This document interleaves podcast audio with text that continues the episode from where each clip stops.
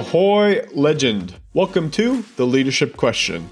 I'm Travis Thomas, CEO and executive coach at Team Buffalo.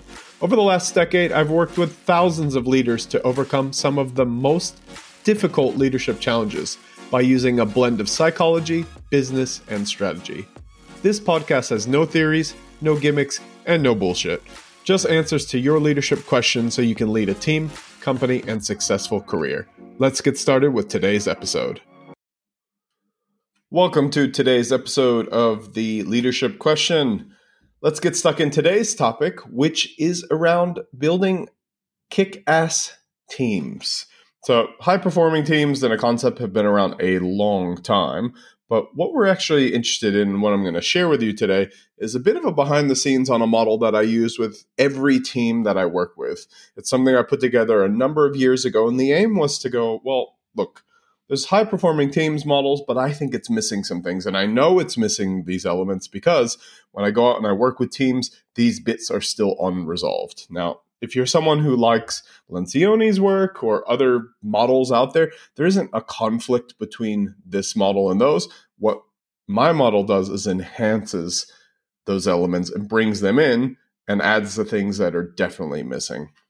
So I'm actually going to take you through the six key elements of a kick-ass team or exceptional team if you don't like the swear word and a couple of tips on those. Obviously, you know, I run a full half day workshop on this. So you could spend a half day learning and being immersed and picking this apart. But I'm not going to go through at that level of detail. What I will give you is just two behaviors for each of the six areas in the model. And that'll give you enough to go back to your team and start to pick apart well, hey, are we on track? Or, oh, we've got some work to do and I'm going to have my work cut out for me up until the holidays. Awesome. Now, before I get into the six elements, I do think it's interesting to unpick what are some of the problems you might be seeing if you don't have a kick ass team. And those are things like rework. I go, what the hell's rework have to do with having a poor performing or mediocre team? Well, poor performing teams do lead to a lot of rework. One for you because you're picking up the pieces, trying to fill in the gap and make it all work.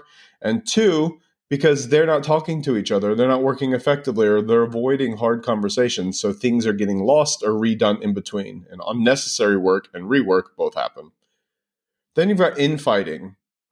Raise your hand if you've ever had team members in conflict with each other. And I don't mean healthy conflict, and we'll talk about that in a couple of moments. I mean unhealthy, dysfunctional, I want to scratch their face off conflict. Next is becoming a therapist. And I think that's one that you probably are familiar with. It's this idea of, look, you, you aren't effective in how you're dealing with each other. So I'm having to counsel each of the members of the team just to keep them at least engaged, if not happy to some degree. You know, attrition then becomes the worst form of team disengagement. And then ultimately, what that leads to for you is reputational damage. If you cannot keep a high performing team operating underneath you, your reputation will be oh that you know people don't stick around there and you that's not a good team to work. I wouldn't you know go for an internal promotion to that team. You don't want that. So that's what we're going to tackle today. Now if you get this right as a leader you get better choices in how you spend your time which i think is super important. Think about how you get to spend your time and what you focus on and all the crappy stuff you have to do versus the things you actually want to be doing peace of mind, you know, real calm and clarity around the things that matter versus the things that are just noisy. And then ultimately for you, better career prospects because you get to determine how you spend your time and what projects you work on because you've got a functional team underneath you. Great. So, what are those six elements? Let's get started. And these build off of each other. If you do not have the first one in place and effective, all of the other ones will be impacted negatively, and you won't get to level six, not even close. Even teams that have the first four done really well struggle to do five and six. I've only worked with, ooh, two teams that I can say, and one of them I had been working with for several years that were at level six most of the others vary between level one um, and up to kind of four ish. But that doesn't mean it's not possible. It just means they hadn't done the work in that space. So, level one, psychological safety. we hear a lot of rhetoric around this in the workplace, but I think it's important. And I'm actually not anti a lot of the noise that's being made in that space over the last couple of years because I still think we do it really poorly in the modern organization. So, psychological safety. And there's two things you can look for as behaviors, because remember, I said I'd give you two behaviors per area in the model to see if they're in place. And the first is direct communication. You know, are people speaking directly to each other? Not about each other, not to someone else, about someone who then tells them. It's do they speak directly to each other? And then second is merit based feedback and contribution. So do we assign value to things based on the quality of the idea and do people feel safe that you know maybe they're not the new they're not the most senior person they're not the person who's been there the longest but their idea is a good idea so they're going to put it forward and they don't get beat up for putting it forward or people don't sneer or give them funny looks you know it's based on the merit of the idea itself and the contribution it makes overall to the agenda of the team those are two really quick behaviors you can look at that say oh there's probably not psychological safety here if the inverse of these are true Great. Then once we've done that and people are kind of feeling a little bit trust trusted in each other and that they can kind of say certain things and they're not going to get whacked, we can move to level 2. And that's communication and structure. This is super important because if we feel safe, then we can start looking at well, what's the most effective way to work together with each other? And that's level two. So, the first behavior you can look at is the right meetings on the right topics run the right way. So, what the hell does that mean? It means we've got meetings that we actually require, not just because someone wanted to hold a meeting. It's on the right topic. So, yeah, we could have a meeting with these people, but do we actually have the right topics being covered in that meeting, e.g., the agenda? And is it run the right way? Does it have a facilitator? Does it have clear actions captured? Does it have due dates? Does it have owners? There's a real protocol and process to running effective meetings. In my experience, most meetings are run really poorly and that but it's an easy fix if you have this in place and then behaviors is role clarity including a strong leader. And we often say that an ideal team size is kind of that 6 to 10 you can have a few more a few less but when you start having 30 40 60 people it becomes hard to label that as a, an effective or even high performing team because they just can't have solid relationships with each other. It doesn't work that way. Then we move to level three which is accountability. You know, and the first behavior we look at is parity in roles of individuals and their accountability for actions and goals. What that means is it doesn't matter if you're Trisha or Bob or Jane. If you're in the team, you're held to the same standard. No one gets a pass. No one's given any exemptions. No one has favor with someone higher up who then gives them a pass. Everyone is held to the same standard. Super important. Accountability can't exist if it's not reinforced and not consistently applied. And then second is social contract with clear behaviors and agreements. When I start working with a team, one of the first things we do is set up that social contract, which basically outlines how we intend to work together. For example, if I need to give you some difficult news or if I want to tell you that, you know, I feel like you let me down, what's the process we agree to abide by to make that happen?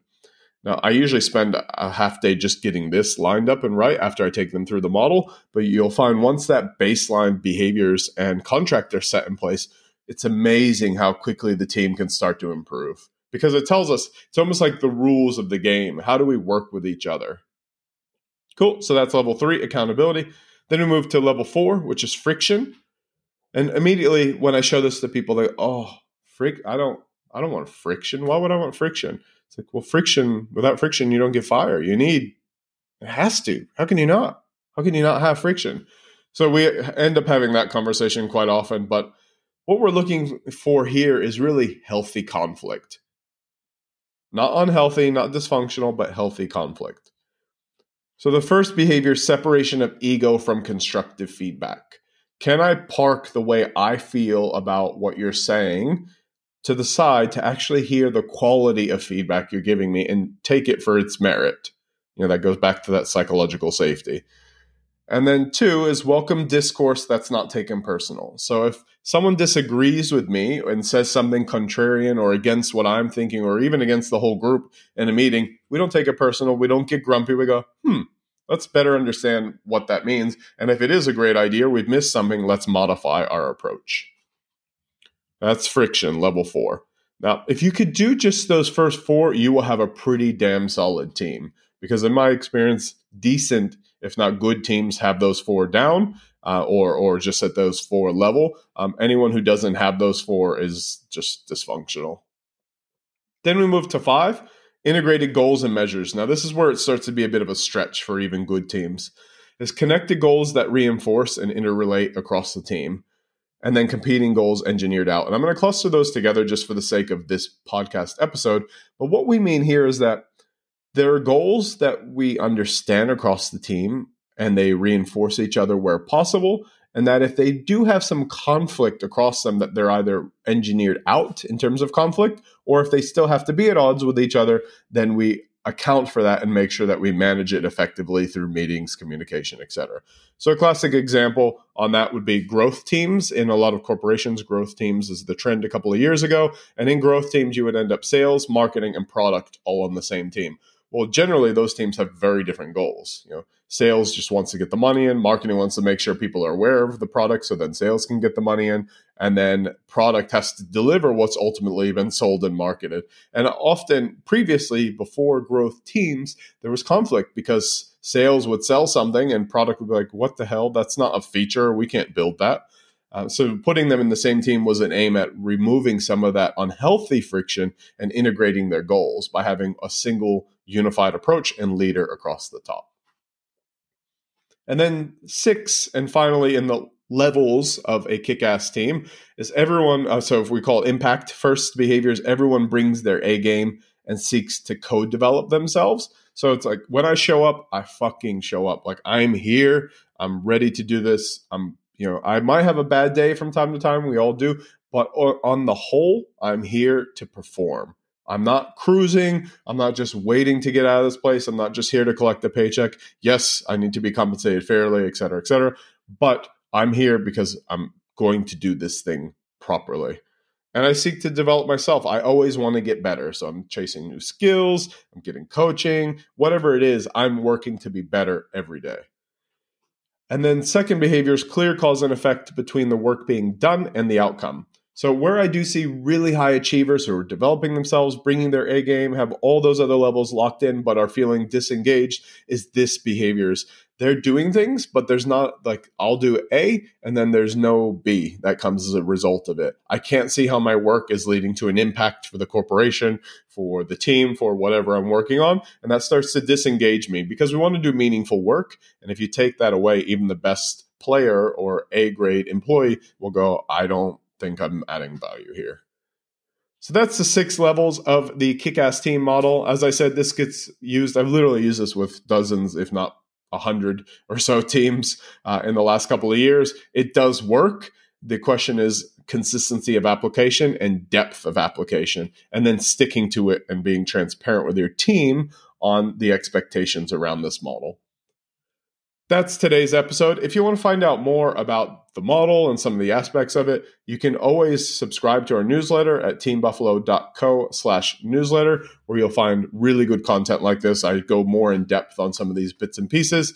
Uh, and if you want to chat more about applying this with your team, you can email me at admin at teambuffalo.co and we can have a chat about moving forward. Thanks for tuning in today's episode and have a kick ass weekend.